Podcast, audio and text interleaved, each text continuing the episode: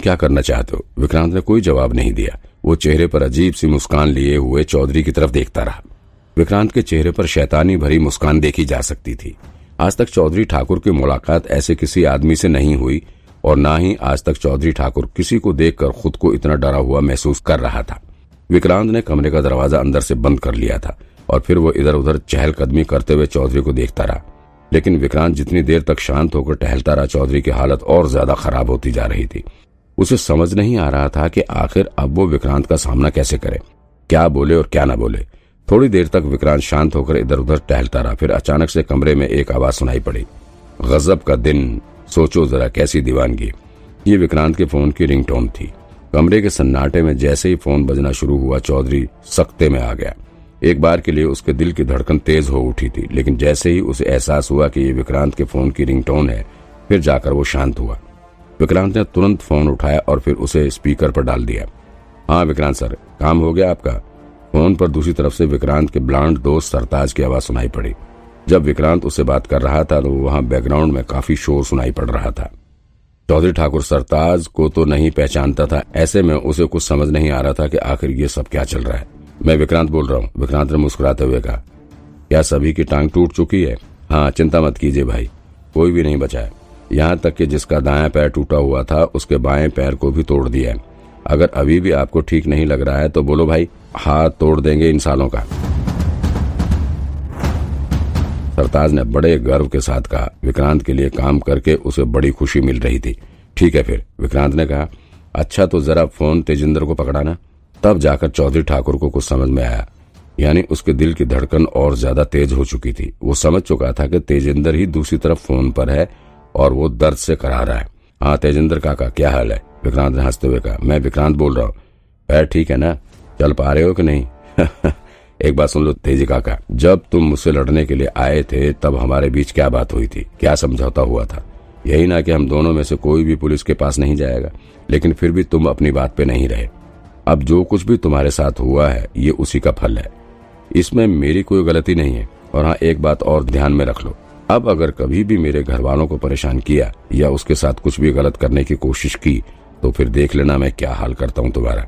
विक्रांत विक्रांत तेजेंद्र दर्द से कराते हुए कहा, बेटा मुझे माफ़ कर दो माफ़ कर दो, गलती होगी मुझसे, तेजेंद्र लगभग रोते हुए कहा।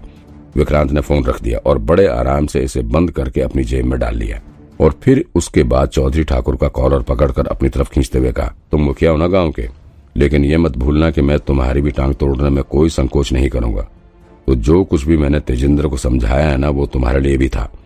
अब अगर कभी भी मैंने सुन लिया कि तुमने मेरे घर वालों को परेशान करने की कोशिश की या पुलिस बुलाया तो फिर देखना, मैं तुम्हारा क्या हश्र करता हूँ। पूरे खानदान की टांग तोड़कर रख दूँगा। ये कहते हुए विक्रांत ने चौधरी ठाकुर का सिर पकड़कर दीवार पर भिड़ा दिया और फिर उसके बाद बड़े आराम से उसने कमरे का दरवाज़ा खोला और बाहर निकल कर आ गया। विक्रांत बाहर निकला तो वहाँ देखा कि चौधरी ठाकुर का बेटा कुछ लोगों के साथ उसका रास्ता रोककर खड़ा है। उन लोगों ने अपने हाथ में डंडा, रॉड और कुल्हाड़ी जैसा हथियार ले रखा था। ये सभी विक्रांत से बदला लेने के मूड में लग रहे थे। नहीं नहीं नहीं नहीं, पीछे हटो। जैसे चौधरी की नज़र अपने बेटे की ओर पड़ी, वो ज़ोर से चिल्ला पड़ा और फिर कमरे से बाहर निकलकर उसने उन लोगों को पीछे करते हुए कहा, पीछे हटो पीछे हटो। जाने दो उन्हें। चलो, रास्ता छोड़ो। लेकिन पापा इसे ऐसे नहीं जाने दे सकते। चुप कर, बकवास मत कर मेरे साथ। तुझसे जितना कह रहा हूँ, उतना करो। समझे? चौधरी ने ज़ोर से चिल्लाते हुए कहा। चौधरी के चिल्लाते उसका बेटा और उसके साथी पीछे हट गए। उन सभी ने विक्रांत के लिए रास्ता छोड़ दिया और फिर विक्रांत मुस्कुराता हुआ वहाँ से बाहर निकल गया। दरअसल विक्रांत ने इन लोगों के साथ इतना बुरा व्यवहार इसलिए किया था क्योंकि पहले इन लोगों ने विक्रांत का बहुत मज़ाक बनाया था। और ये लोग विक्रांत के घर वालों को बहुत परेशान करते थे। ऐसे में विक्रांत इन लोगों को डरा धमकाकर अपने परिवार की सुरक्षा भी सुनिश्चित करना चाहता था, ताकि विक्रांत के जाने के बाद भी ये लोग उसके घर वालों को परेशान न कर सकें। वो जानता था कि तेजिंदर और चौधरी ठाकुर जैसे लोगों को सबक सिखाना बहुत ज़रूरी है। चौधरी ठाकुर गाँव का मुखिया है, ऐसे में वो अपनी धाक की मदद से अक्सर विक्रांत के परिवार वालों को परेशान करता रहेगा। ऐसे में उसे रास्ते पर लाना बहुत ज़रूरी था, इसीलिए विक्रांत ने उसे अकेले कमरे में जाकर धमकाया था, ताकि चौधरी की गाँव में बेजती भी ना हो और वो विक्रांत से खौफ भी खाने लगे। उधर जैसे पुलिस वाले यहाँ से लौटकर गए, तुरंत ही विक्रांत ने अपने चेले सरताज को फ़ोन करके तेजेंद्र का हिसाब करने के लिए कह दिया था। सरताज भला विक्रांत की बात कैसे टाल सकता था?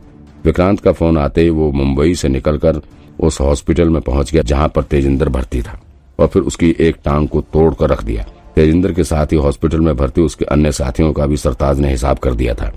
विक्रांत वापस अपने घर की तरफ़ चल पड़ा था। तभी अचानक से उसे कुछ याद आया और वो वापस चौधरी के घर की तरफ़ मुड़ गया।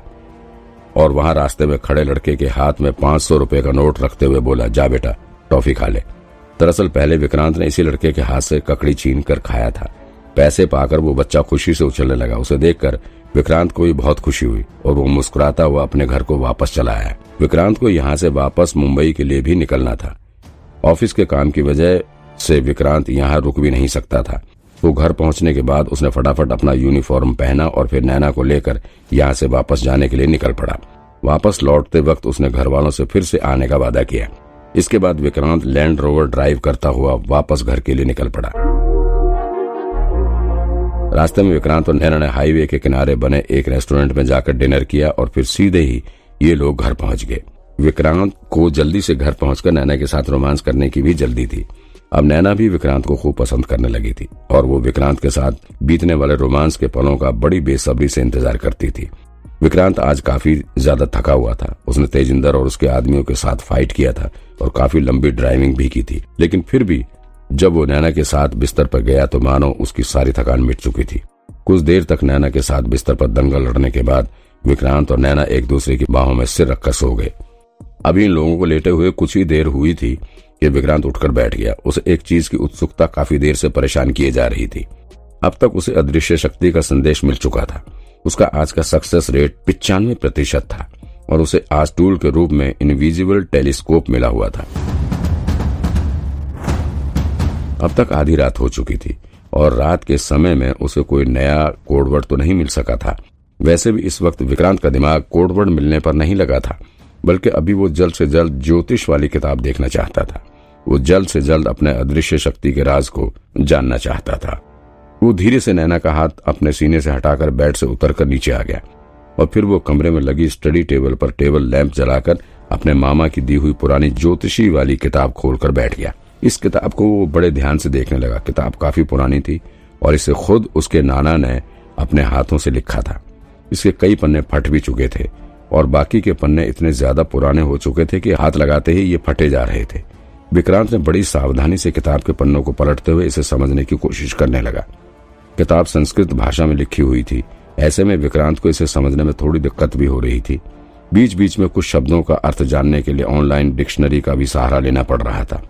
खैर, किसी तरह से विक्रांत ने इस किताब को पूरा पढ़ डाला। और तब उसे एहसास हुआ कि वाकई में इस किताब में उसके सवालों का पूरा जवाब नहीं मिल रहा था। इसमें जीवन के तत्वों का वर्णन तो था लेकिन उनका किसी मनुष्य के जीवन से और उसकी आम दिनचर्या से क्या संबंध होता है, इसके बारे में बहुत कम लिखा गया था। कुल मिलाकर इस किताब की मदद से विक्रांत को बस अपने अदृश्य शक्ति के दिए जाने वाले कोडवर्ड के बारे में सिर्फ़ थोड़ी बहुत जानकारी मिल सकी।